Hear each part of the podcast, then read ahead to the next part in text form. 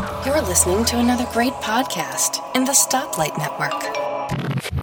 I said we're ready to do this. And folks, that's just how it begins. Mike is ready to do this. Welcome to Geekiest Show Ever, episode 207. And I know it's hard to believe that we've been at it for this long, but it's just the way it hap- it's the way it goes. And hopefully we'll be at it for another 207 seconds or something to that effect. Until the men in the white coats show up to give us our uh, medicine and haul us off for basket Drag weaving you off class. kicking and screaming. There you go. And Yes. folks, that voice is the special guest that I have been promising for a couple weeks, Miss Bo- Ms. Bonnie Smalley, formerly or known to me originally, aka Comcast Bonnie. Bonnie is a former uh, Comcast employee. We're going to talk to her a little bit about that. Welcome, Bonnie. Happy to be here, guys. So, Bonnie is a. Uh, uh, just, how can I say this? She was one of the early adopters of social media from a company, from a big company perspective. Um, I'm going to give her props up front and possibly uh, embarrass her just a little bit and say how wonderful she treated me when she worked for Comcast and how I think I have three documented instances where I was having horrific problems here in my local area. And Bonnie jumped in, and I don't know whether she pulled strings, killed people, or did what, but things started working here in my area. Now, I killed some motherfuckers to get some shit done for you, so. Good for you. We appreciate it, Bonnie. All deaths are welcome in this in this case.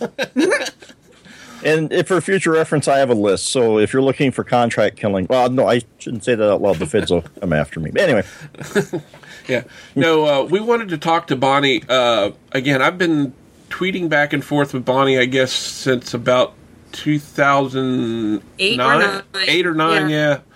When I first got uh, when I first got on Twitter, and somebody, I, I actually got referenced to you by John Dvorak.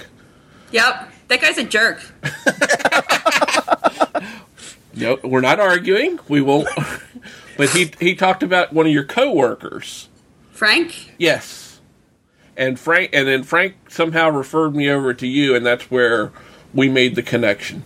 And uh, recently Bonnie, who was suffering from PTSD post traumatic Twitter syndrome, uh, has returned online and is uh, uh, her and I got into a conversation. I thought, wow, this is a great chance to talk to somebody that's been in the trenches with a big company that we all love to hate and let her talk about her experiences. so, first thing I want to do is I saw your Google, uh, your was it the Google campus where you did that little talk? Yeah, it's the Google campus in Boulder. Okay, I saw that little bit. So maybe you could give a shorter version, or you can give that full version of what you talked about there, so the listeners can get a better understanding of of what you've done and where you're coming from. All right, well, the Cliff Notes version is uh, basically I started out as a phone jockey at Comcast, taking phone calls back before the days of VoIP um, phone, before they released their digital voice. Uh, about a year and a half later, they released digital voice, and I started troubleshooting that too. And then they pulled me over to a special team to port phone numbers, and I got tired of that, so I went to go work in their data center in Pennsylvania to uh, kind of help run their provisioning system for one of their billing systems. Um, and then I was getting really bored in that job, and I would be sitting on the internet all day, just you know, trolling message boards, mostly consumerist because I really dig that site. And I uh, would see these people complaining about Comcast, and I saw uh, Frank commenting in these comments one day, and I messaged him and said, "Oh my God, you can't do this, Comcast! It's illegal. You can't help people on the internet." Because we actually had managers that would sit on like broadband reports and look for employees so that they could report them for helping customers on the internet. Oh God, So I know it's fucked up, isn't it? really? Frank, I messaged him back and forth. He goes, "Don't worry, I have you know the okay from the higher ups to do this." And like two months later, he's like, "Hey, you should come join my team." I'm like, "Okay, cool. Get me out of this boring ass data center." And um, that's how I ended up tweeting for them. And I mean, I have a pretty technical background, even though my focus was customer service.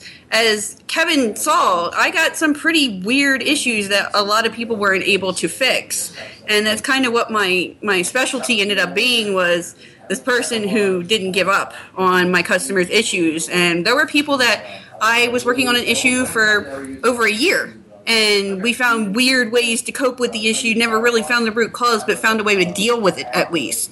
Um, things that most people aren't going to spend a year working with a customer on. so, you know, that was one of the coolest things about that job is that I had the leeway at the time to really focus on my customers and help them the right way. Oh my God, it's like unheard of there. So, Still, it is again. when I was there, I won the Shorty Award for customer service, which is, as far as I'm aware, Comcast's only customer service award they've ever won. Um, and that was in hmm, was that 2009? I think it was 2009, or maybe it was the year I got married. I'm not sure. Time kind of like mixes together. Um, but I did the whole tweeting thing for another year or so and ended up getting run over three days after my wedding and was out on disability for a while and um, actually had a nervous breakdown right before my wedding because we got a new VP in of customer operations who was like poking me constantly and not letting me do, do my job the effective way that it had been done before and trying to change everything to basically the way they're operating right now, which is you send a tweet, you might get an answer in 24 hours, maybe. When I was still tweeting, I had like five minutes to Yeah. tweet somebody back, so that's it's weird to have that now.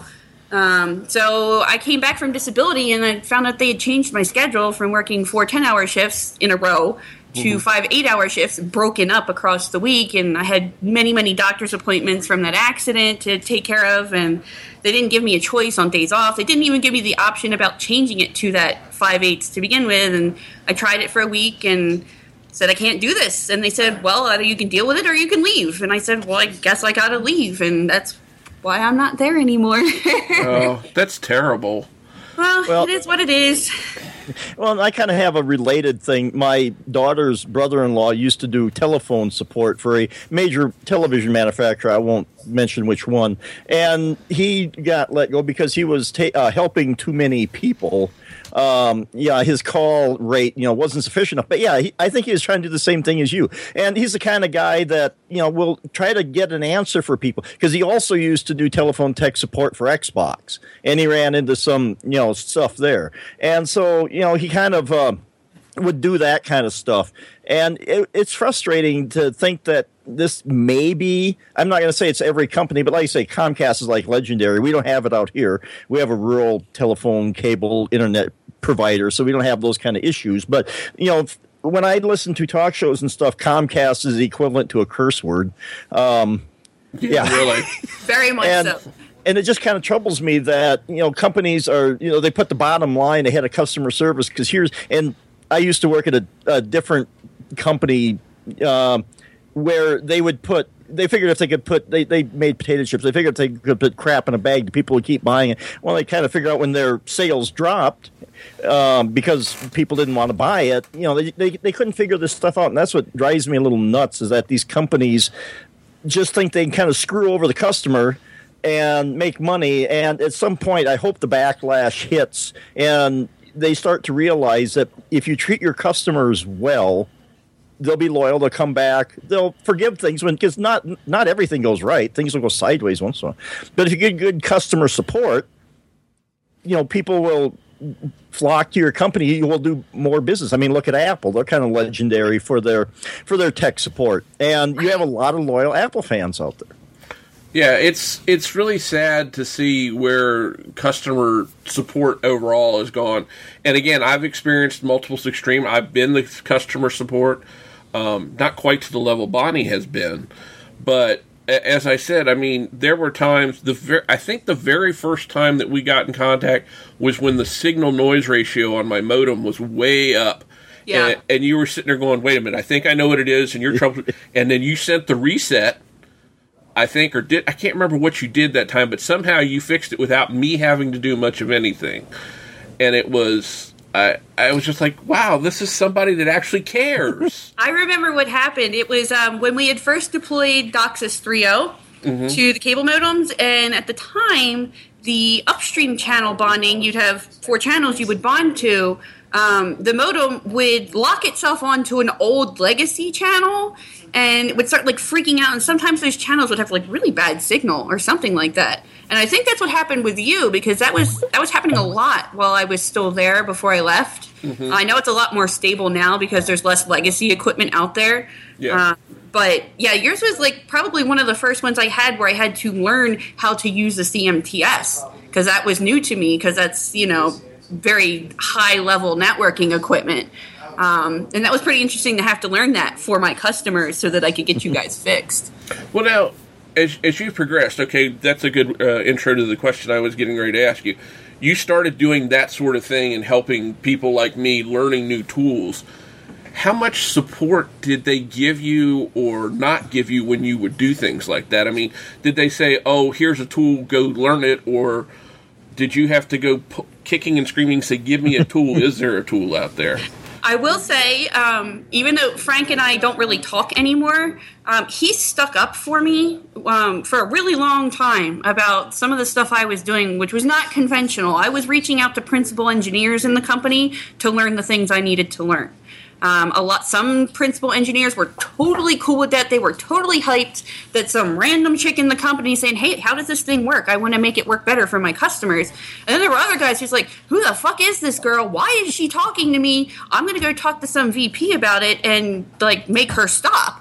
And Frank would stick up for me in those instances, but I was I had to fight for a lot of things, even like computer parts. I would scavenge the floor in the Comcast tower I was on in Philly for like parts. Like I needed more RAM, I needed more monitors, I needed a whole nother terminal so I could run testing on. Um, I had to get a cable modem put in my cube so I could test correctly. And these are all things I really had to fight for or go get them myself. Um, so I, I would say that's pretty much half and half. Um, you know, my direct supervisors stuck up for me when I went out to learn the things I needed to learn.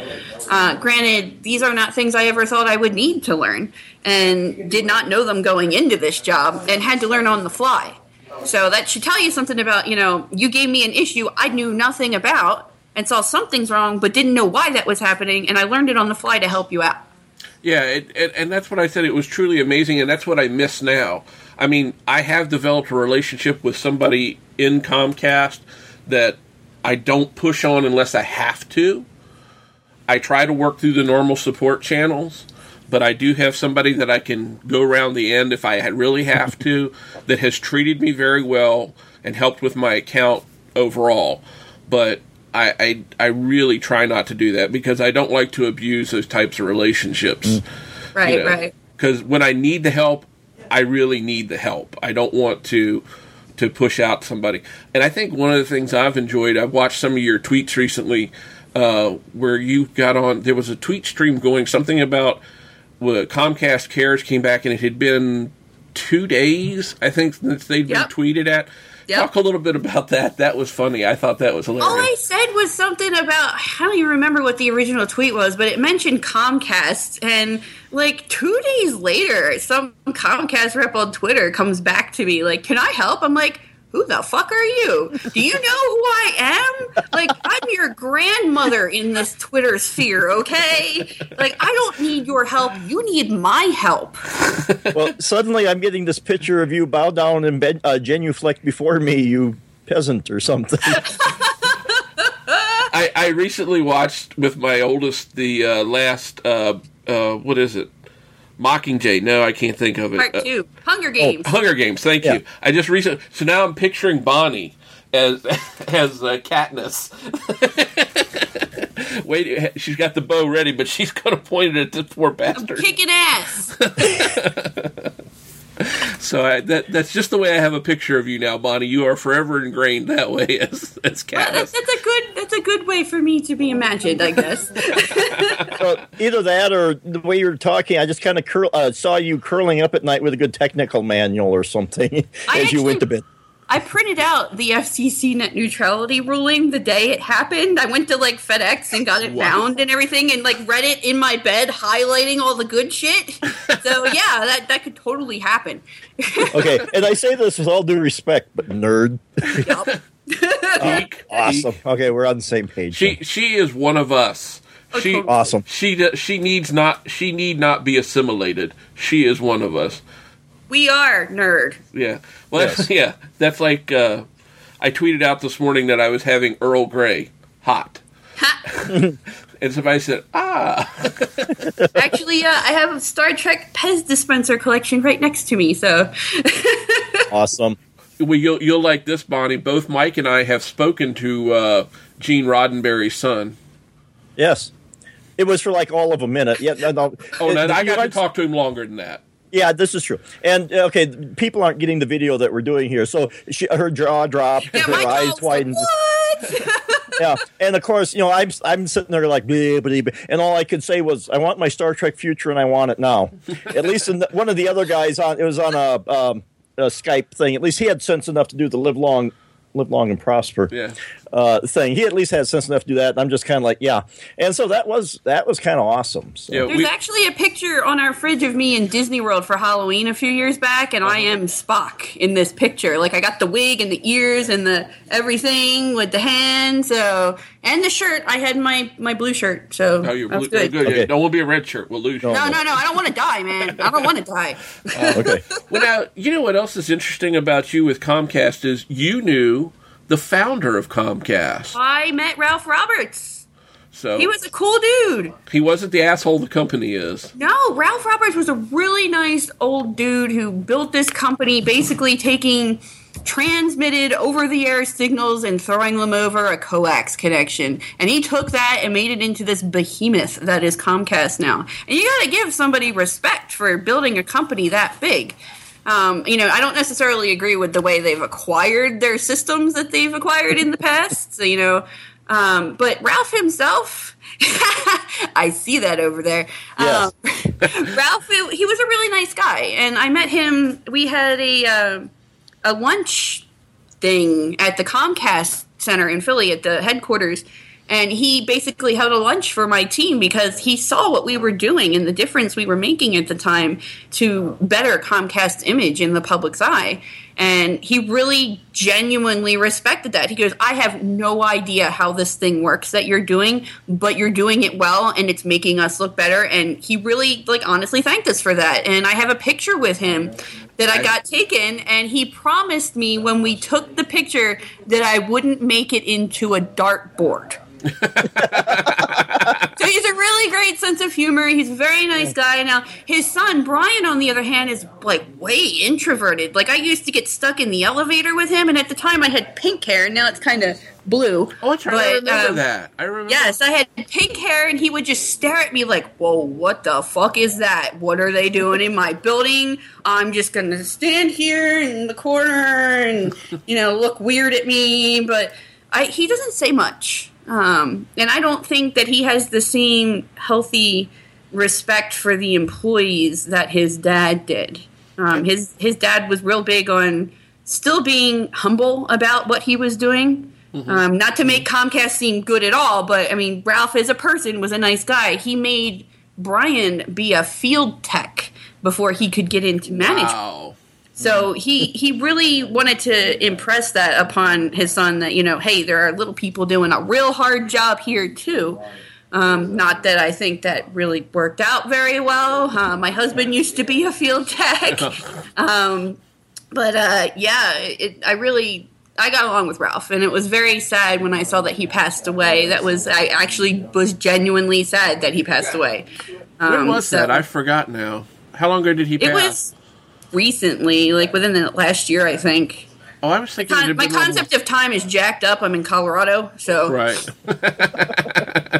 yeah, I um, I was thinking it had been longer than that, but I guess it hasn't been. It's been a, it's been a while. I'll I'll try to remember to go find that picture, and I'll I'll put it in. Uh, that might be our show notes picture for this week. Our our, our, our artwork. I mean, for the for this I can week. send it to you if you need it. So yeah. Okay. I think it's in your Twitter stream. If I can't find it, I'll ask you for it. How's that sound? cool. So, um, but yeah, that's that's. I mean, it, it's really odd because Comcast is so big. You don't you don't really think, especially now, you don't think of the faces. And I know there probably are still people inside of Comcast that are like you, that are willing to help their customers.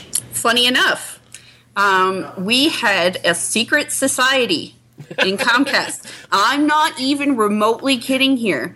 We had we would put a signature in our email that anybody who saw that signature knew that you were committed to helping people, that you weren't just trying to pass the issue off.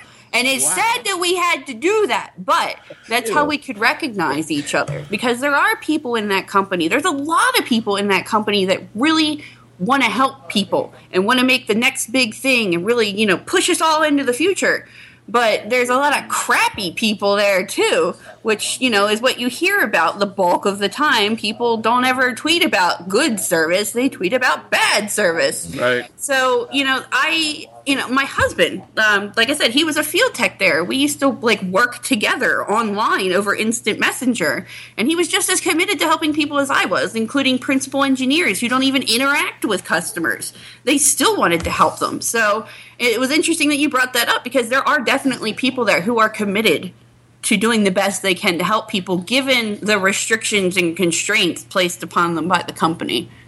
Yeah, and and it's really sad when you see that in a big company, and um, it makes you really wonder. You know, it, of course, in in my case, and I think Mike's case too, he lives in the middle of nowhere. But even here, where I live in the northern part of the Shenandoah Valley, I don't have any other choice for broadband service really. Wired, let's put it that way. I'll put wired right. wired broadband service, and you don't have to get very far out of the town I live in to where people don't have it. So I mean, it's you know, it's you really ought to have. I I always think that co- they always say competition is supposed to make you better, but I really think when you're not in competition, you should do better because your customers don't have any other choice. So try to help them as much as you can. I mean, Right. that's that's my philosophy.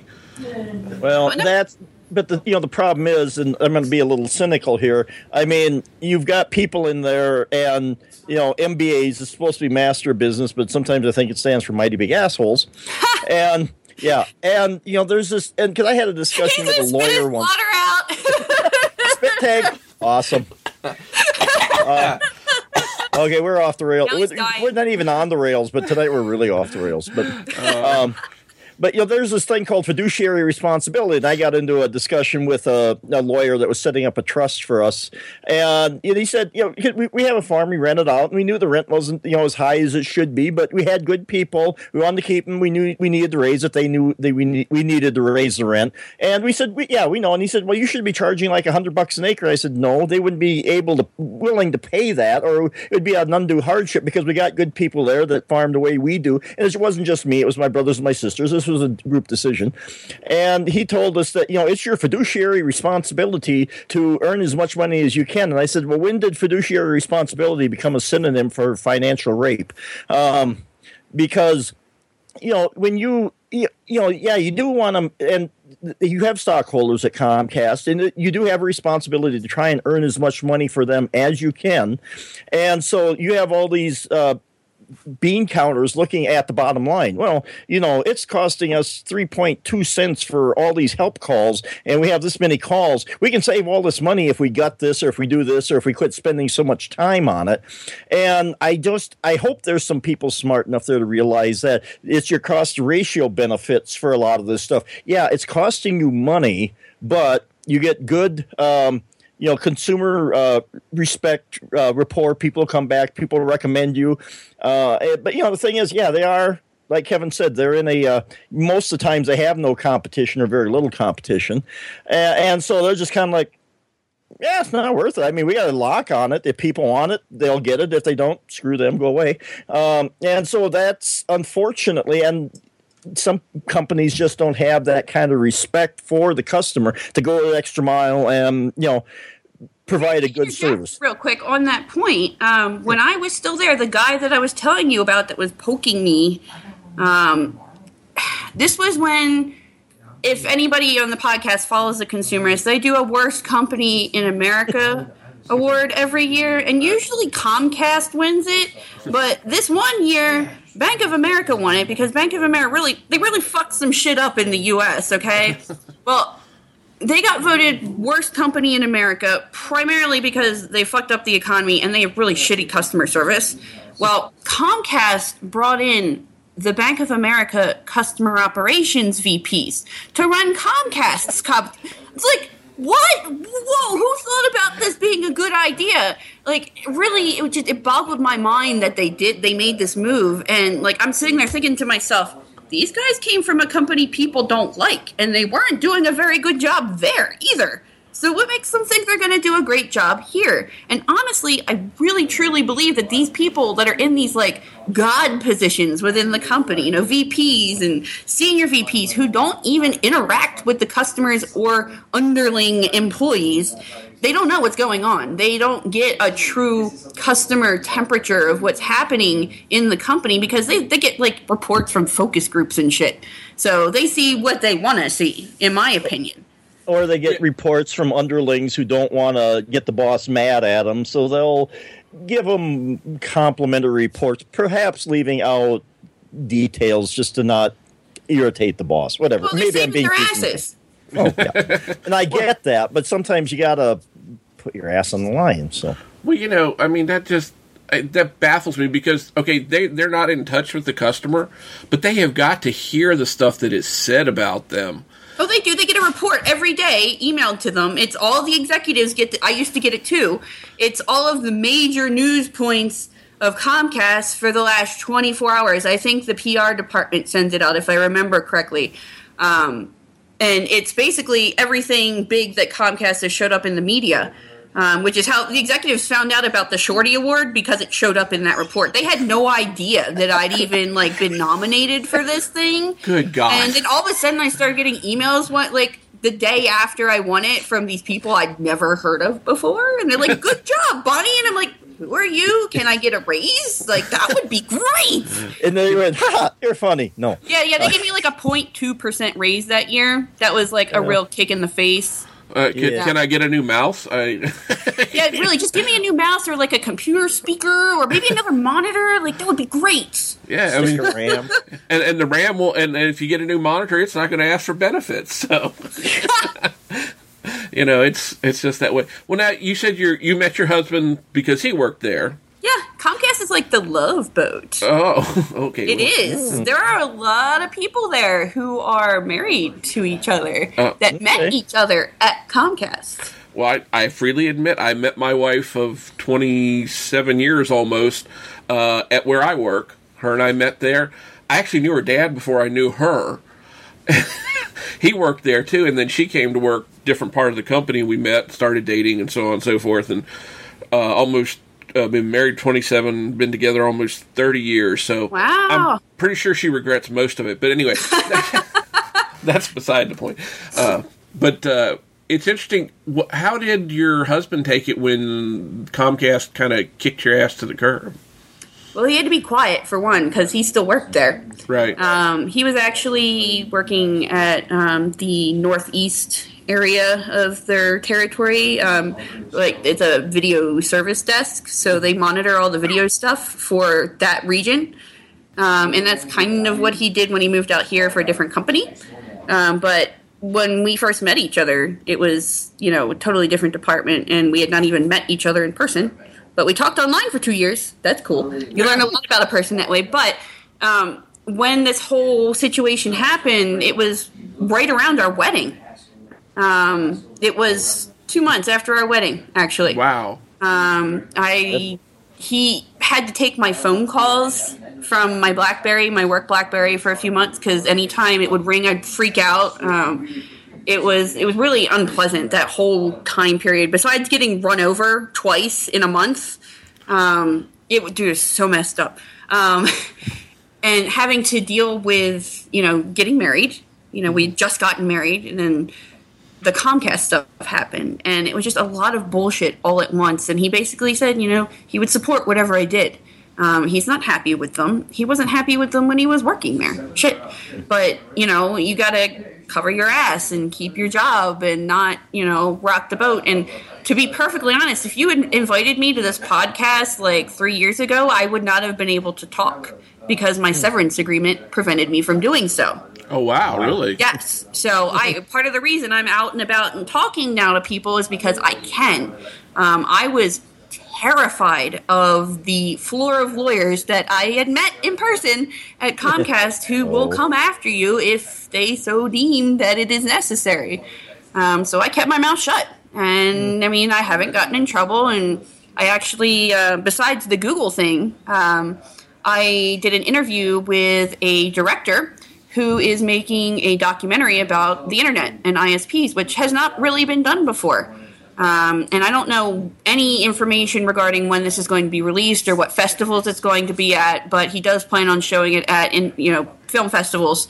Um, but I wouldn't have been able to do that either, and I very upfront told him I'm worried that if I say some of these things you would like me to say, that I can get in trouble for you know libel or slander from the company because they would totally do that. I wouldn't put it past them. Wow, that's terrible. I mean, I'm glad that you're able to join us now and talk honestly. you So am I. But I mean, that's I mean, the, after the way they treated you, to then put in a severance agreement that that you had to sit basically sit down and shut up. and I also wasn't legally allowed to help Comcast customers anymore. Oh wow. Yeah, that's what really pissed me off. It's like I could do this for free for you, and you're still telling me I can't do it. What the hell? I like helping people. Well, yeah, I mean, it's, it's definitely in your nature, and I, I'll try to remember too in the show notes. I'll put a link to the uh, the video of your uh, Google talk because that's interesting, so the the folks can get a flavor of what you're doing. Because that was a nice little uh, summation of talk. yeah, it was it was really good, and I really enjoyed it. Um, but I, I think that'll help people understand. But you know, we always picture Comcast as as the evil overlord, and now I'm only thinking, yeah, they pretty much are the evil overlord for the most part. I, I know my wife has a very low opinion of one of the people at the local office when she's gone down there, to the point that I'm the only one that can go down there now. Oh wow. She says. Somebody will not be happy if I go down there again. You should be glad you still have a local office. I uh, just heard from my mom back in Jersey that they closed both of the local offices that were within a half hour drive of my mom's house. Now she has to drive two, three counties over to find an office. Wow. Well, you know, Yeah. I, I'm trying to think. Our local office, I don't know that where there's another close one anywhere is around here for probably any of the surrounding counties here in the Shenandoah Valley. I think everybody that has it probably has to come up to that office. Fortunately, I'm only, you know, 20 minutes away Oh, nice. So it's not too bad. Um, but and, and my last experience is I went in, uh, I turned in one of my digital cable converters because it was on a television I really wasn't using, and screw you, I'm not going to pay three dollars a month for Right. something I'm not using. It still had the original batteries and the remote from where they'd given it to me because I, you know, I used it so little. So I've got a Roku on that TV, and it's good. I can get everything I want to watch on those few occasions Nice. when I want to watch it. But um, I mean, I'm the thing that disappoints me more than anything when it comes to Comcast. Again, the high high speed internet service is great. It works for me great now. I have, you know, might not after the show, but I, um, it works. Yeah, it works really good right now. Um, if I'll sick Bonnie on you people if you do anything. Um, and I used to work for the post office, and I own assault weapons here, folks. So let me just tell you. No. But the uh, it's the other stuff. It's the TV service that is so abysmal. Now, I mean, I Depends on where you are, too. There are some areas that don't even have on demand. well now I do have on demand, but what gripes me more than anything is I'm I'm the bundle I have. I'm too cheap to pay for multiple DVRs because it gets too damn expensive. So I only have one. On the other two TVs, I just have the little digital The converter. DTAs, yeah. Yeah, and that's what I just turned in was one of those. And the uh, the thing that gets me though is on those TVs is the channel selection is abysmal. I mean, I've got a few channels here and a few channels there, but then I scroll through it on the guide that it has, and there's all these channels in. There's probably half, maybe a little bit more of the channel in languages I don't speak. That's international packages. I'm going, but I'm supposed to have digital basic. Yeah. So why do I have all these channels in, in languages I can't speak? And I'm sitting there going, what the? You know, I can't even read the guide to tell what the hell this show is because it's in a different language. And I'm going, this is just ridiculous the way that's set up. I mean, it's just the way. Again, I have a bundle. I have the bundle, the the triple play bundle. Mm-hmm. I mean, I rarely use the phone. I have Nobody it. really uses their landline anymore. So- let's let's be honest. Like, when's the last time you picked up a landline that wasn't your work phone? um, earlier today. But anyway, It, it's the mother-in-law phone. yeah. Oh, That's what okay, she's used right. to using. Well, mine's mine's used for a couple things, but I had to call somebody, and but this one I only use it. I publish it for uh, when I when I te- the days I telework. I say, hey folks, if my cell phone doesn't work, call this. This only rings at my desk at here at home, and I'll answer it. If not, I I could be dead. Who knows? But I'm either dead or in the bathroom, one of the two. so you know, it, it's just a two choice. But yeah, it's just it gets me. And then when you call and say something about it, they go, "Oh no, you're getting great channels." I'm going, "No, I'm not. I'm getting suck ass channels here, I Wouldn't be calling you if it worked right. Yeah, No, no, you're you're wrong, Kevin. Really, you are. You must realize the error of your ways and correct yourself because you are getting awesome channels because they told you so. Well, I mean, other right now, frankly, Comcast logic is undeniable. That's true. And the only reason we don't get rid of the cable service is because the local school system has a channel that Ooh. that you can't get anyway but over cable and any announcements related to school closings due to weather or something like that come there first. Huh. It gets even before the school's uh, texting service or email service or or calls or re- not reverse 911 but their call out service Right, right. you get it first on that channel. So that's very helpful. I mean, if it weren't for that, I would ditch the cable TV service altogether. Make sure I had enough broadband. And frankly, with the way like CBS has gone now, you can get the CBS app like on your Apple TV or on your mm-hmm. Roku. And I think they only charge six dollars a month or something. Yeah. like. It's it's dirt mm-hmm. cheap. Yeah. And frankly, maybe it's the old people's network or not, I don't know. but most of the TV we watch, it's on CBS. I mm-hmm. mean, between CBS and MeTV, uh, I think that's it because I can't get much over the air where I live. There yeah, you're in the middle of nowhere. yeah, exactly. Yeah.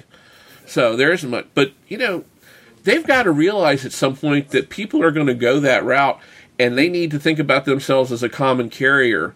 And if they want to keep the TV business, they better frickin' improve the TV offerings at a reasonable price. Well, you want to hear something cool? Um, this is, and I'm not in any way trying to pimp out Time Warner Cable here, but um, they have this IPTV trial that they're doing in New York City right now. And it is basically your regular cable streaming over an app on your phone or on your browser, or the way I usually watch it is over the Roku. Um, they have a streaming channel on the Roku, and it's great. It's what I expect from a cable company now, but this is still a trial. Um, and I don't. It's it's not widely deployed yet, but I see this is the way that cable should be going, and that in the future, I see that becoming easier for them to make channel offerings a la carte. It's a lot easier to provision an app or a username than it is your cable box, in my opinion. Oh, it'd have to be. Yeah. So, I mean, I see the the way the industry is moving in this direction. Um, I don't know how well it's going to work out for other companies. Right now, I think the only one that's doing it is Time Warner. Um, but I see that Comcast should probably be going in that direction if they want to maintain the amount of customers they have. Because think about how many people my age, I'm a millennial, I'm 31, um, don't even watch cable. Like, we have YouTube, we have Crunchyroll, we have DramaFever, we've got all this stuff online that's not cable and it's way better content. and there's not shitty commercials with Sarah McLachlan singing about poor dogs in the background. Oh, so. God. I know. I know. Everybody just like face palmed. By the way, y'all couldn't see that, but you know I'm right. Um, so I mean, having the ability to you know finely tune your offerings to your customers that's that's a big deal. And if Comcast can't do that, then they're gonna find themselves up shit creek without a paddle. Yes. exactly right. I mean, it, Yep. I mean, frankly, most of the content I, I mentioned on the show a while back. Uh, Christmas gift. My wife gave me a nice big 48 inch high def television uh, for Christmas, so I I can sit upstairs on my big butt in the recliner, watch it, and then I bought a. I've always u- I've used Roku's. I have two of them, but I decided to experiment with the new Apple TV fourth gen. This thing's freaking amazing. I, I'm not going to go into it because I I've whined on about it to Mike. You many talk about times. it all day. Yeah. Mm-hmm. but the content that I get off that, whether it's YouTube, Netflix, um, the CBS app, or you know any, I watched the whole Super Bowl through the CBS Sports app on the big screen, and I know there was a couple second delay mm-hmm. because I could hear my mm-hmm. wife down here. She was watching the game on just on cable, so there was like a couple second delay, but I don't even know if it was a couple seconds. It was just amazing to be able to sit there and watch the game just streaming across the internet, and they did it for free. I mean, I got some commercials. I got that god awful halftime show, which I just muted. Which, please, please kill the freaking halftime show. We do not need that in any Or shape or form. it good. Uh, it hadn't been good for since the last time they had a high school band pl- play or some college play. Hey, I'm all for marching bands. I'm a huge band nerd. Uh, you need to talk to my oldest. She is too. I uh, help run an indoor color guard. There you go. Yeah, she's Yeah. she's she's marched in the local festival with. Uh, she did it in middle school and uh, but didn't do it. Dropped out of it when she got to high school. And my wife is a former band nerd too. So Awesome. My husband is too. And funny enough, guys, most people don't know this about me, but I went to school to be a music teacher, oh wow, not anything IT related. wow, that is Yeah, kind of I a, played cello for 21 years. That's and I a- play a bunch of other string instruments just for shits and giggles. ama- that's that's a juxtaposition if there ever was one. But you would be surprised how many people in tech actually started off as music majors. I've met. I I was working for VMware for a little bit when I moved out here. Uh, they laid me off. Um, Sorry, boo. Um, I have a connection um, with them by the way. I was working with a guy who was a classically trained bassist. Another guy wa had his master's in percussion. Um, a lot of musicians that work there that are super technical, and I think it's because when you learn tech, it's kind of the same way you're learning an instrument. It's very hands-on. It's it's not so much um, textbook learning because it changes so often. It's just getting your hands dirty in the tech, just like you do with an instrument. Well, you know, though, here's I'm not a big music person. Mike, we won't go into that either. All right, Mike, just be quiet. My iTunes library is about 200 songs, Bonnie. Just, Holy crap! I don't think I've ever only had 200 songs. but any, you know, but anyway, the uh, I was, I was, you said that it made me think. There's always the old saying that music is based on math. Mm-hmm. You know, it's very mathematically based, and I don't tell my kids that because most of them hate math. But So do I. But then math, people that were math majors were some of the first computer scientists. So see, there is a definite connection there. You know, so I mean, it, it, it makes sense. What you're saying makes sense to me on that level. I mean, I studied as a civil engineer. I wasn't a computer. I wasn't in IT. My degree is civil engineering. So completely. But again, what is civil? What is engineering based on? Math. Well, Lots of funny math. thing is, I actually, I got uh, back when SATs, the highest you could get was sixteen hundred. I think it's like twenty something hundred now. Um, I got a perfect score on my verbal and a 370 on my math. Like, I think you get a 370 just for writing your fucking name on the test. Like, I'm really horrible with math, and I didn't know until recently that there's this thing. It's like dyslexia. It's called dyscalculia, where you see numbers and they start like freaking out and they don't register right in your head. And I had no idea that was a thing because it wasn't a thing when I was in school. Um, and now I know that I should probably approach learning math a little different. And I'm doing like Khan Academy videos so I can learn it. Um, but it, most people are really surprised by that fact because I have been working in tech for so long, and they're like, "What? And you're a musician? How does that work?" Because math with music, easy as pie. It's not. It's not numbers. It's notes. So Yeah. that's something some of your viewers or readers, listeners, listeners. might find interesting. Yeah. Well, I think it may boil down to the fact that when you're looking at, like I said, it's it's uh, tactical. I mean, or tactic. You touch stuff, and it's also visual because you look at the notes and it makes sense. Now, numbers are abstract. I mean, that's you know they represent things, but they're not real. But I mean, the notes you can look at, and I, I have this theory about nerds anyway that the reason why nerds are going to computers or system analysts, or in my case, I mean, I'm I'm a high school custodian, but we all we have this thing about systems. We look at systems and like say we want to make them better, we want to tweak them, we want to do what we can to improve them, and that's what we do for fun. Most people look at us and go, "Really? I want I want a beer." Um, but you know. Yeah, you know, and you know, I, I I live in a small midwestern town, so yeah, I'm the token nerd in town here. But we look at these things and what can we do to make them better? What can we do to tweak them? We try to understand them. And so when everything goes sideways, it's usually us that they turn to and say, "How do we fix this?" Um, so we've earned our place in modern society because we're the go-to people for fixing it because Yep. we've taken the time to mm-hmm. figure things out. Uh, whereas everyone else just wants to use it, and like say, when it goes to crap, we got to step in and, and save their bacon. So But we're the passionate ones. We're the ones who have mm-hmm. the passion to learn. And mm-hmm. a lot of people, they learn what they got to learn, and that's it. You know, the bare bones to get their degree, mm. and then that's it. And I, I see in tech, if you don't have a passion to learn, you're not going to get very far because the tech changes like every week now. Yeah, I, I, I, and I think what comes, at least it does for me, as I've aged. Um, I'm pretty old, yeah, compared to you anyway. Uh, my, and my, Mike and I are the same age. We're we're both 53, or no, he's 54 now. You're old enough to be my dad. Thank you. That makes me sad. I, Yes. I, I, Bonnie, just just to be fair, I, the company I work at, I have worked at longer than you've been alive. Holy crap. I've been there coming up on 34 years. Anyway, Holy moly.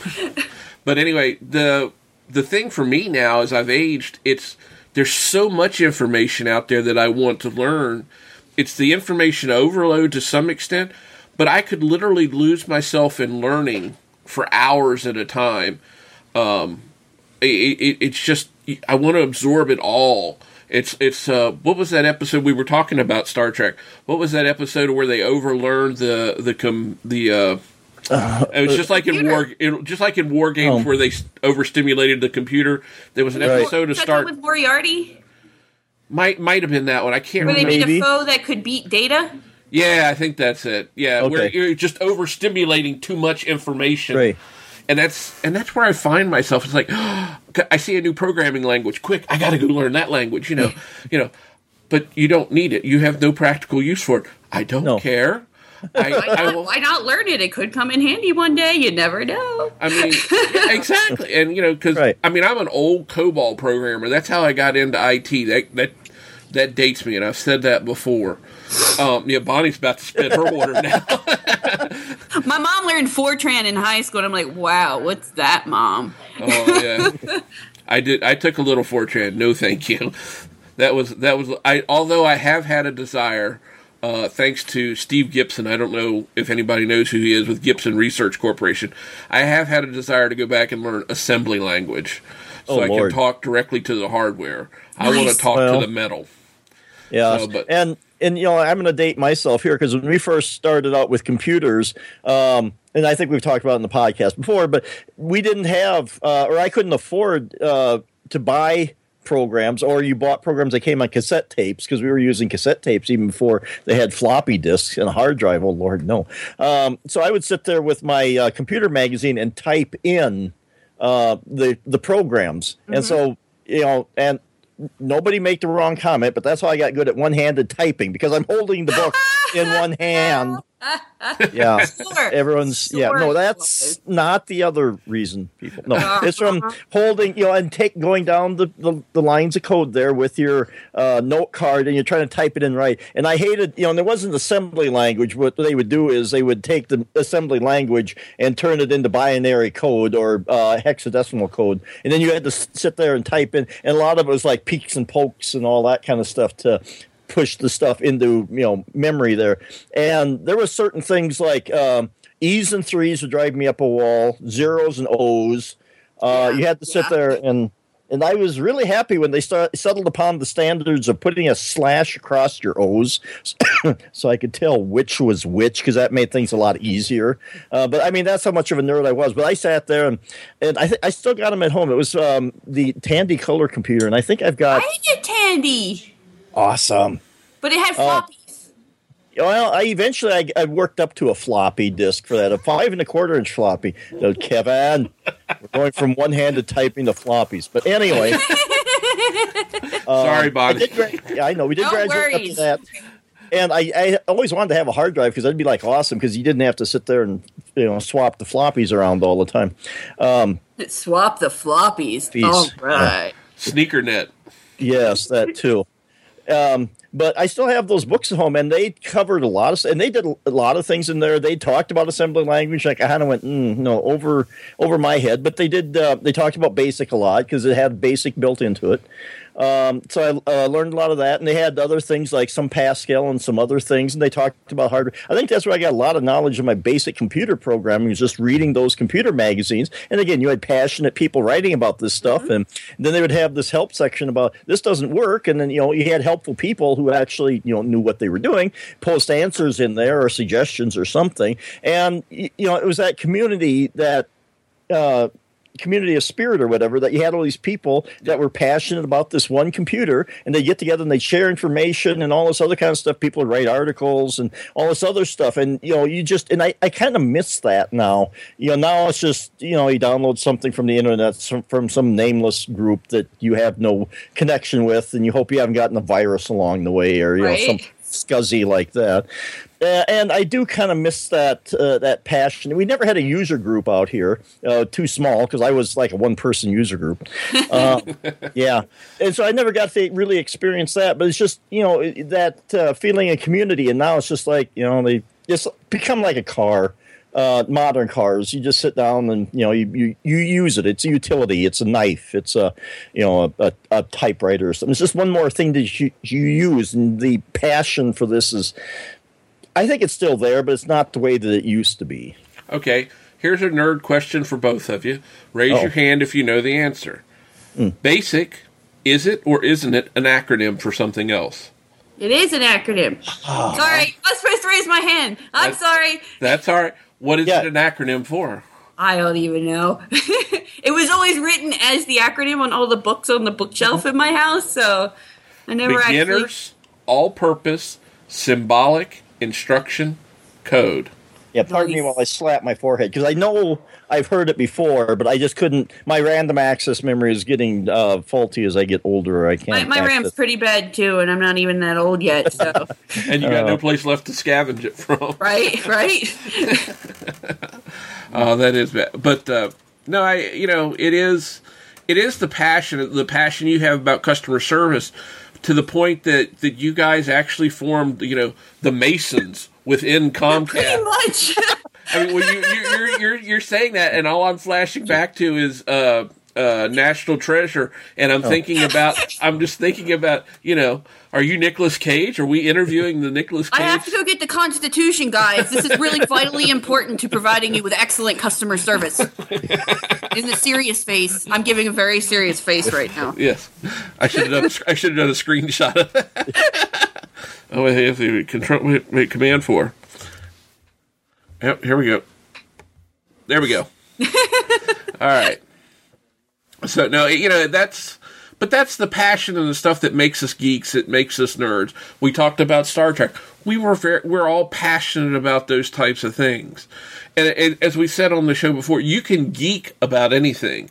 Mm-hmm. I mean, uh, you know, back in the day when I was in high school, uh, after the horse and buggies would deliver us from school, we'd get out our D and D dice and yep. we play and we play Dungeons and Dragons. I was in the early Dungeons and Dragons club at my high school. Nice. Yes, ladies, I was that popular. Uh, so sexy. Yeah.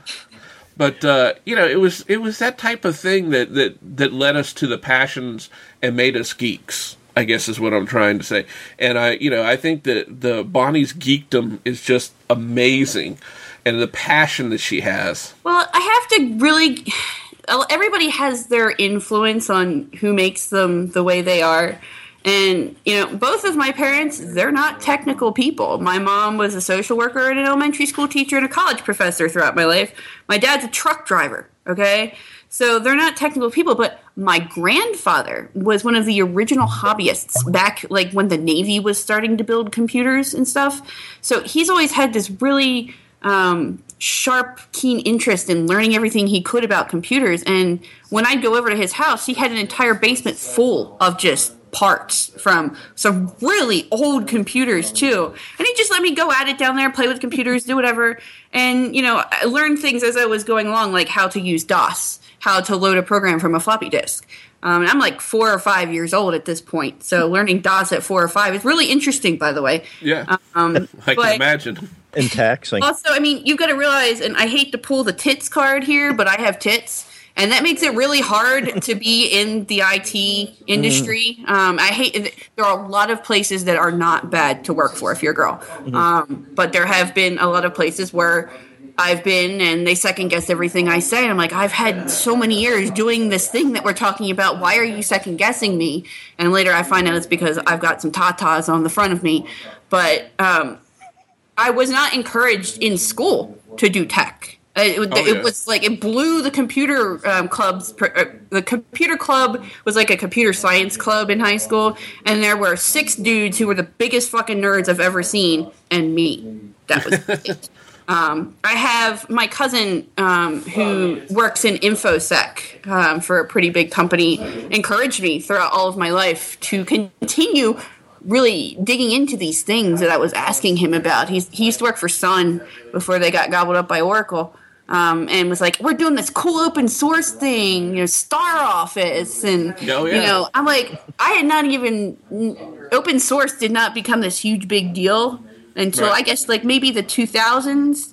Like nineties, two thousands. Yeah, and I, I've had the internet since 1994, which is great. And I mean, like proper dial-up internet, not AOL or Prodigy or CompuServe. Yeah. Um, and you know, I think having that so early on and having a bunch of people encouraging me to do things that nobody else was encouraging me to do. It was like you didn't see many women at all doing IT in the 90s. Yeah. Um, really gave me like this passion to just keep driving forward to learn these things despite all the obstacles that I've come up against. You know, it's the internet doesn't care if you're a girl or a guy or if you're gay or black or you're white. You know, most people think I'm a dude on IRC, and I'm totally cool with them thinking that. Um, but you know, having the people there to really, you know, cheer you on and give you that information you need and the encouragement to pursue your passion, whatever that is, really helped me out. And I'm sure if, you know, some of the other people that are working in IT now have probably had similar experiences, something drove them to continue pursuing that passion.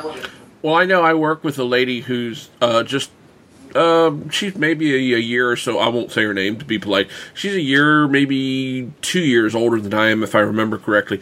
And she's been in IT her whole life. And she's uh, a CISP, C I S S P, is that right? Uh, certified security professional. Nice. I mean, she's she's smart. She's the person I go to for questions. So, I mean, and interesting enough, the IT department I work in, we have probably a third of the group is is female. That's awesome. So, I That's mean- not typical that I've Oh, I know. It's very atypical. I know Yeah. that because I have another friend who is a director of a large IT organization, and they don't have that many women in the in the organization. I know the couple. I know a couple of them that work in his organization. I'm friends with them, uh, but you know it is a shame. And I always encourage my daughters. You know, if you're interested. Dad will share with you. You want to build a computer with dad? Dad'll dad'll do it with you. But it's you know they don't have the great thing. I I will have to say my oldest came in the other day. I was troubleshooting. Something was going on. I didn't have Bonnie to reach out to, uh, and something Shucks. something was going on. So I dropped into the terminal to start doing some tests and see what I could figure out. And my oldest come in with she, oh, cool text interface. I went yeah, command or command line. She actually did know it was command line, and I said, anytime, sweetie, that you want to learn the command line, that's how I learned to use computers. There was no such thing as a point and mm-hmm. click.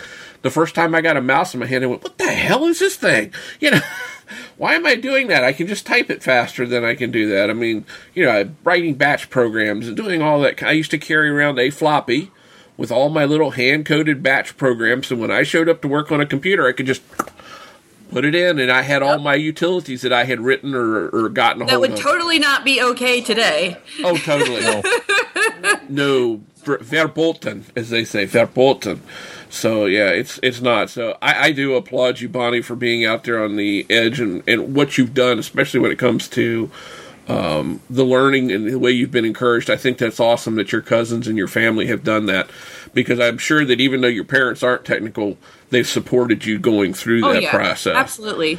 So I, I I think that's amazing, and I I, I just think I, there needs to be more of that. There needs to be more of that for people out there. I totally agree. Um, I, I like that there are more programs out there that are encouraging, you know, both girls and boys to get into STEM, not just you know computer stuff, but any sort of engineering, because that's that's where we're heading as a society. We need more engineers. We need less lawyers and stuff like that, and CEOs. But um, you know, one thing I I want to interject real quick is you were saying how my parents really encouraged me to do this stuff. Um, they didn't always like it. Um, in middle school, we had this Compaq Presario CD TV. It had a coax jack in the back of it, so you could watch TV on it. I remember that was that. the Awesome. hotness. Um, but they put a BIOS password on it, and I'm like, what do I do? I'm looking on the internet and I'm like, how do I learn how to get past this thing? So I pulled the CMOS battery off the motherboard. My dad got so mad.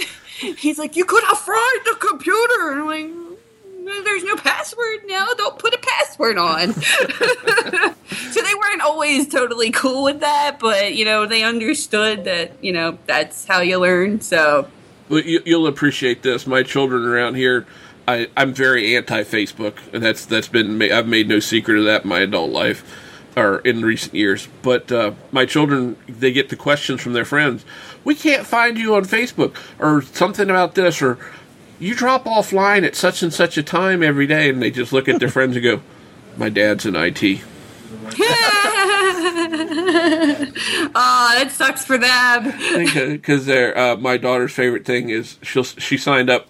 She's really good about it. I don't mean to say that she's not. If she signs up for a cert before signing up for something, she comes to my wife and I ask. We look at it, check it out, make sure it's safe because you have to protect your kids.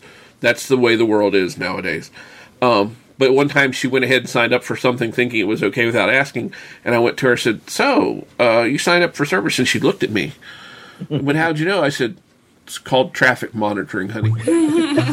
I can see everything. Well, she and that's where I was going. She said- she had the phrase. She said, "So, mom in the real world has the eyes in the back of her head. In the online world, you have the eyes everywhere." I said, "That's it, hon. You got us covered." Because one time, because I I jumped into a conversation between her and her boyfriend online one time. She went, "Huh." Poor girl. Well, fortunately, I mean, I you know, it wasn't anything bad. I just needed to ask a question, so I was just being polite. You know, I just jumped in and said, "I need to know this," and she's like, and, but her, and, her, and her but her boyfriend's really cool with it because he grew up without a dad, and he thinks I'm just kind of really cool because I'm around and and do things, but. You know, it's it's interesting. It's it's definitely a different parenting than than my mother, who was born in the 1920s, did. So I mean, Yeah. a very different. Eh, she grew up in the Depression, so you know. It's going to be interesting for me because I don't. Eh, I think I told you this, but I have a four-year-old living with me right now. She's not mine. Her mom lives with us. It was a really bad situation in her marriage, and we took her out of it. But we have this four-year-old living with us all of a sudden, and I don't want kids. That's not my thing. But I'm imagining. We were thinking the other day, like this little kid probably is not going to have to learn how to drive a car. Possibly.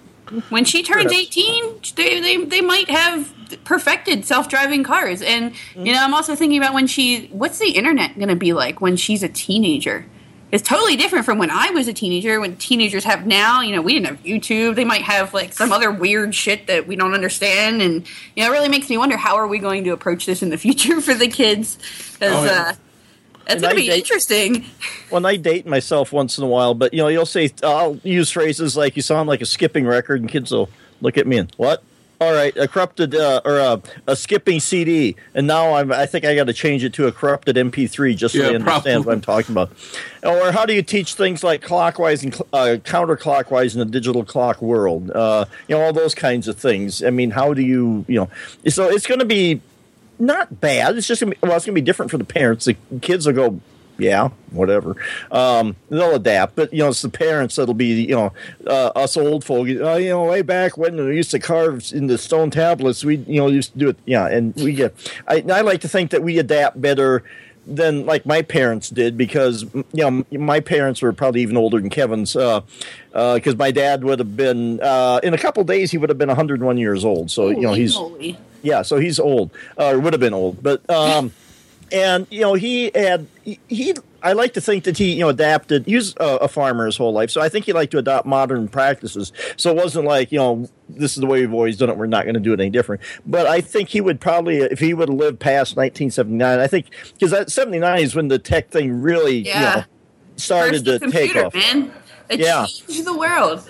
Yes, and so I, I I'm just trying to picture sometimes how he would have dealt with that and you know all the technology and would you know would he say that it's dehumanizing us? I i don't like to think so. I, I, think he likes to bring it together because if it wasn't for the computer i never would have met kevin. I never would have met you. I never would have met a lot of the mm-hmm. nerds that i know. And so again i would just be this token nerd out here in the middle of south dakota um, you know looking for somebody else to nerd out with. Um, and I've been down that road before. So, you know, there's pluses and minuses to everything, but I think that the technology, if used properly, is good. And like I say, you've used it to try and help customers with their issues. Uh, you know, you use it to reach out to people and talk to them, and like I say, make new friends, learn new experiences. So, you know, I, I think it's a, a good thing, but it you have to learn to adapt to it. And I hope that we would be. Of course, I can just see, you know, the Back to the Future future where you've got uh, kids and you know their their hoverboards and all the weird stuff, and we're going, no, what what the hell is this stuff? Um, kind of have hoverboards, and Nike just made their self uh, tying shoes. So, oh wow, I'm gonna have to get a pair of those. Save, save me having to tie my own damn shoes. I'm all for that. I'm waiting for the self driving cars too because my 45 mile or 90 mile round trip commute's getting old. So. I I totally feel you there. My commute to Philly was actually two hours every day. Oh. That's not round trip. That was each mm. way, and it wasn't you know mileage really. It was I was on a train. You know that's interesting because you just made me think of one of the other times you helped me. You said, "I'll help you in a little while. I got to get home." And you said it's going to take me a couple hours to get there. You, you, I remember you saying that on one instance towards the end of your time there, and I said it's okay, I, it's cool, you know.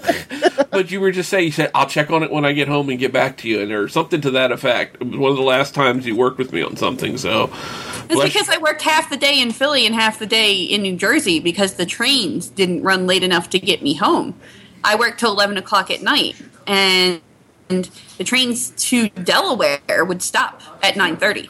So I would go home on my lunch break at like 6 6:30 and then sign in from home and then help people from home till 11 and honestly I would go till 2 o'clock a lot of mornings just because I wanted to make sure that I could get everybody taken care of that I had promised to help that day. I don't miss that commute though, man. I definitely don't miss that commute. And if I were still doing that right now, I'd be screwed because they closed that span of track because of that rail accident. Yeah, I saw this that morning. this morning. Uh, yeah, I saw that. Mm. I'm a huge rail nerd. My, my dad works for Amtrak now, so like I would, you know, I'm pretty big into trains. I love trains. Um, that really killed me seeing that this morning because one of the guys that died is somebody he knew. So, oh my, oh my, yeah. I, oh, I, am a train nerd too, and our other co-host yes. that's not on the show, he's big into trains. I'm into model trains, but I'm also into the real thing. Very much into steam. Nice. Uh, I've uh, uh, uh, well, you'll know where I'm talking about. I've been up to Strasburg, Pennsylvania. Yes, I used to go there all the time. Yeah, we've been up there multiple times and ridden that train. We probably used to go ride it two or three times a year. And one of our old shows, it's in the episode like 70 something, if I remember right Mark and I talked about Mark Greentree, who's the guy you're not on here with us tonight. Uh, I took a trip in 2012 where I took the train from Union Station in Washington to uh, uh, Orlando, Florida. Is that um? Did you do the auto train? No, I just did the regular train. Oh, so I was, did the auto train a few times. That's really interesting. Yeah, uh, uh, well, the kids have talked about that, and they'd like to go to Disney World. I'm going, no, you all would not be happy confined in a train compartment for for 22 hours or something like that. It's it's not a short trip, that's for sure. Yeah, and no, it's definitely not. But he was amazed at the fact that we could talk. Coming, you know, I had my uh, I had a MiFi with me, so I turned it on, and he and I had a Skype conversation, video Skype conversation, as I'm rocketing up through Florida you know, nice. I was just getting ready to cross from Florida into uh, Georgia when he and I were talking. You know, uh, and he was, just, you know, it was just amazing to think about that. So nice. But I, I don't yeah. know if that if yeah. the passenger rail that train without the train the cars on it goes on the same tracks as the auto train because it goes out of Lorton Yeah. and it's on mostly freight rail all the way down there. And like I, you may have noticed this when you hit Georgia, it stank to high heavens I where the asleep. paper mills are. Oh, I was asleep because that was when we went through Georgia because I took an evening train. Ah. So I hit we hit South Carolina probably about ten thirty at night. So I was already trying to get some Passed out. sleep. Yeah. Right. Yeah, it's a and- very cool ride. I, if anybody like that's never ridden a train before, and there's a lot of people I've found that have never been on a train before. If you get the opportunity to do it, do it because you get to see parts of America that you can't see from the road. Like, Yeah. especially out here in Colorado, they are literally carved into the side of mountains here, the tracks. And I'm really excited to go on like the Royal Gar- uh, the Royal Gorge Railroad, the Rio Grande. Like, there's all these old railroads you hear about out here, and I finally have the opportunity to ride them. Oh wow, that is so yeah. Big railroad nerd. I love the trains. Oh, yeah. I love Oh yeah, and and my uh, I'm not, uh, but my grand uh, my uh, father-in-law was, and he had model railroad layouts. He had all the parts. He had all the stuff for doing Little trees model and peoples and dioramas, and he had the uh, Nice. Yes, and he would, uh, and there was a model railroaders uh, club uh, in the town where he lived, uh, our next town over, our big big suburban area of like uh, twenty thousand people or whatever.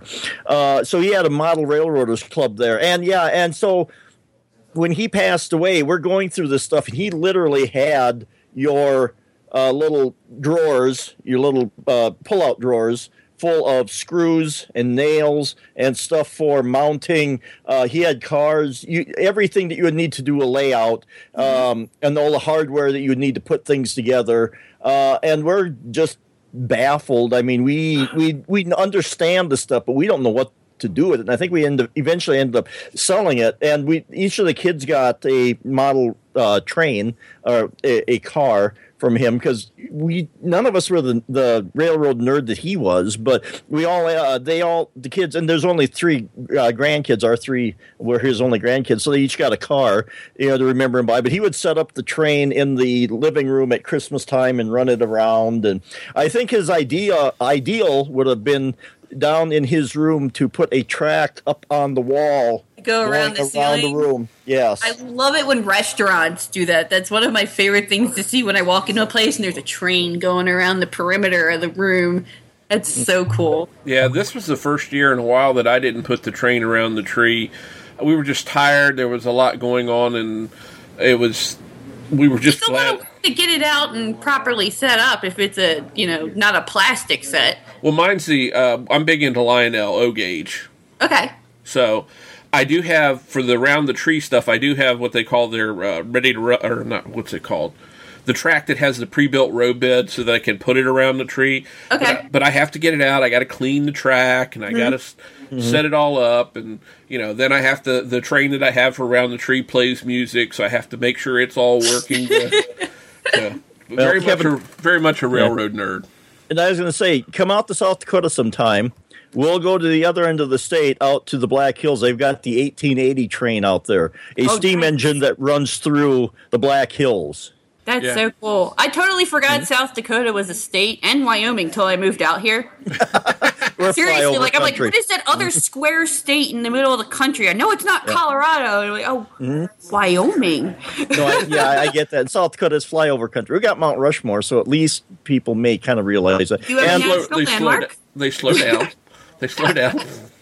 So, well, we'll see about that. But yeah. but no. Uh, so, well, that's great, Bonnie. It has been a true pleasure to talk to you, and I want to thank you for being on the show this It's week. no problem. If you ever want me to come back, this has been fun. You guys are fun. Oh yeah. Well, you, you certainly brought the energy up here because I haven't laughed like that in a while. So Oh well, I'm Well- glad I could provide some humor. and I haven't Well, blown yeah. water all over my microphone in Yeah. a while. That is the, And- the crowning achievement of this podcast is making him spit water out. yeah. Well, you know, we do it once in a while. Like when I tell Kevin he's number one. So you know, uh, that's the in joke here. But you know, but yeah, it was nice to have, some, like I say, some energy and just a, a different viewpoint, and you know, and like I say, just another nerd. Uh, it, it's always fun to have one on. So Okay. I'm happy to be here, guys. Bonnie, you want to plug yourself where people can find you or read more about you online? Um, Um, there's um, a New York Times article that you can Google if you just Google New York Times and Comcast Bonnie. Um, I'm at Bonniezilla on Twitter. I am at Bonniezilla on Instagram. I do not friend people on Facebook because it's for my family pretty much, and I've had some stalkers from Comcast, so I'd rather not have people I don't know on my Facebook. But um, I'm all over the internet. If you just Google me, you could probably find me. I'm not really trying to plug myself to do anything here. So if you want to talk, just reach out to me on Twitter. I mean, that's probably the best way to get a hold of me. It's public. So Yeah. as long as you're not a creep ball or something weird, then I'm totally cool with you. So just Eh. don't be a bad human being and we're cool. Uh, She talks to me, folks. I mean, you know, Well, yeah, in, in the immortal words of Wil Wheaton, don't be a dick. yeah, ain't true. Pretty so, much. So that's great. Uh, Michael, in case people have forgotten in the long expanse since we took last week off where they can Sure. find you, you want to tell them where they can find out more about you? Yeah, I'm on Twitter, not as often as I used to be. Every once in a while, I throw a comment out, but there I can be found at DSC Chipman, and I have my uh, about.me account at um, about.me slash Mike McPeek. That's M C P E E K. And I was going to throw a plug out. We've gotten we're, we're trying to get things back on track with. Uh, we all have lives, but our other podcast that we do, Sci-Fi Tech Talk. Um, you can check that out at sci-fi-tech-talk.com and i think the next thing we're going to do is the uh, television show the expanse Oh, I've heard Uh, about it. I have not seen yeah. that yet. It sounds Yeah. really good, though. it is uh, i bought the whole season on um, uh, amazon I watched it, and it, it's my excuse for watching more sci-fi. Uh, so for our podcast, we've done that. We've done Dark Matter, which is another sci-fi sci channel show. If you ever want to talk Star Trek, I mean, I'm a huge Trekkie, so. oh yeah and the, the lady i podcast with julie keel yeah her phrase is uh, you know it all goes back to star trek. So uh, yes. That's where we got our all goes back to the Big Bang Theory for this show. For yes. You kind of uh, co-opted our tagline which is fine. So but like i say you can check us out at sci-fi-tech-talk.com and we have a back catalog of all i I forget what we're up to. We must be up to uh, 180 some i should see where we're at but we got a, a couple years worth Some of number. Yeah one of those things It's that, a real uh, number, not an sense. imaginary number. Well, we you know we think it may be a real number, but uh, let's see here. Uh, we are up to 157. So there Nice. we go. Yeah, covering all sorts of uh, tech, tech in sci-fi uh, stories. So uh, yeah, come check us out. Great. Folks, if you want to find out more about me, you can follow me on Twitter. That's where I tend to be the most active. Uh, Twitter.com forward slash BIG underscore IN underscore VA. Or I'm over on Google Plus now occasionally. I sniped in, I should say, today to make a few comments on Google Plus. Uh, I don't do Facebook. We've made that very famously clear. Um, but anyway, you can find me over there. If you want to find out more about the show, go over to geekiestshowever.com. Reviews and iTunes are always welcome. So, folks, we want to thank you for listening to the show. We hope you've enjoyed it as much as we've enjoyed making it for you tonight. And please remember, if you do nothing else between now and next week, don't forget to hug a geek. Hi, I'm Bart Busschots, host of the Let's Talk Photography podcast. Each month, I gather together a panel of photographers and we chat about a theme related to the art and craft of photography. It's not about the gear, it's about making better photos regardless of your camera. Listen and subscribe at www.lets-talk.ie.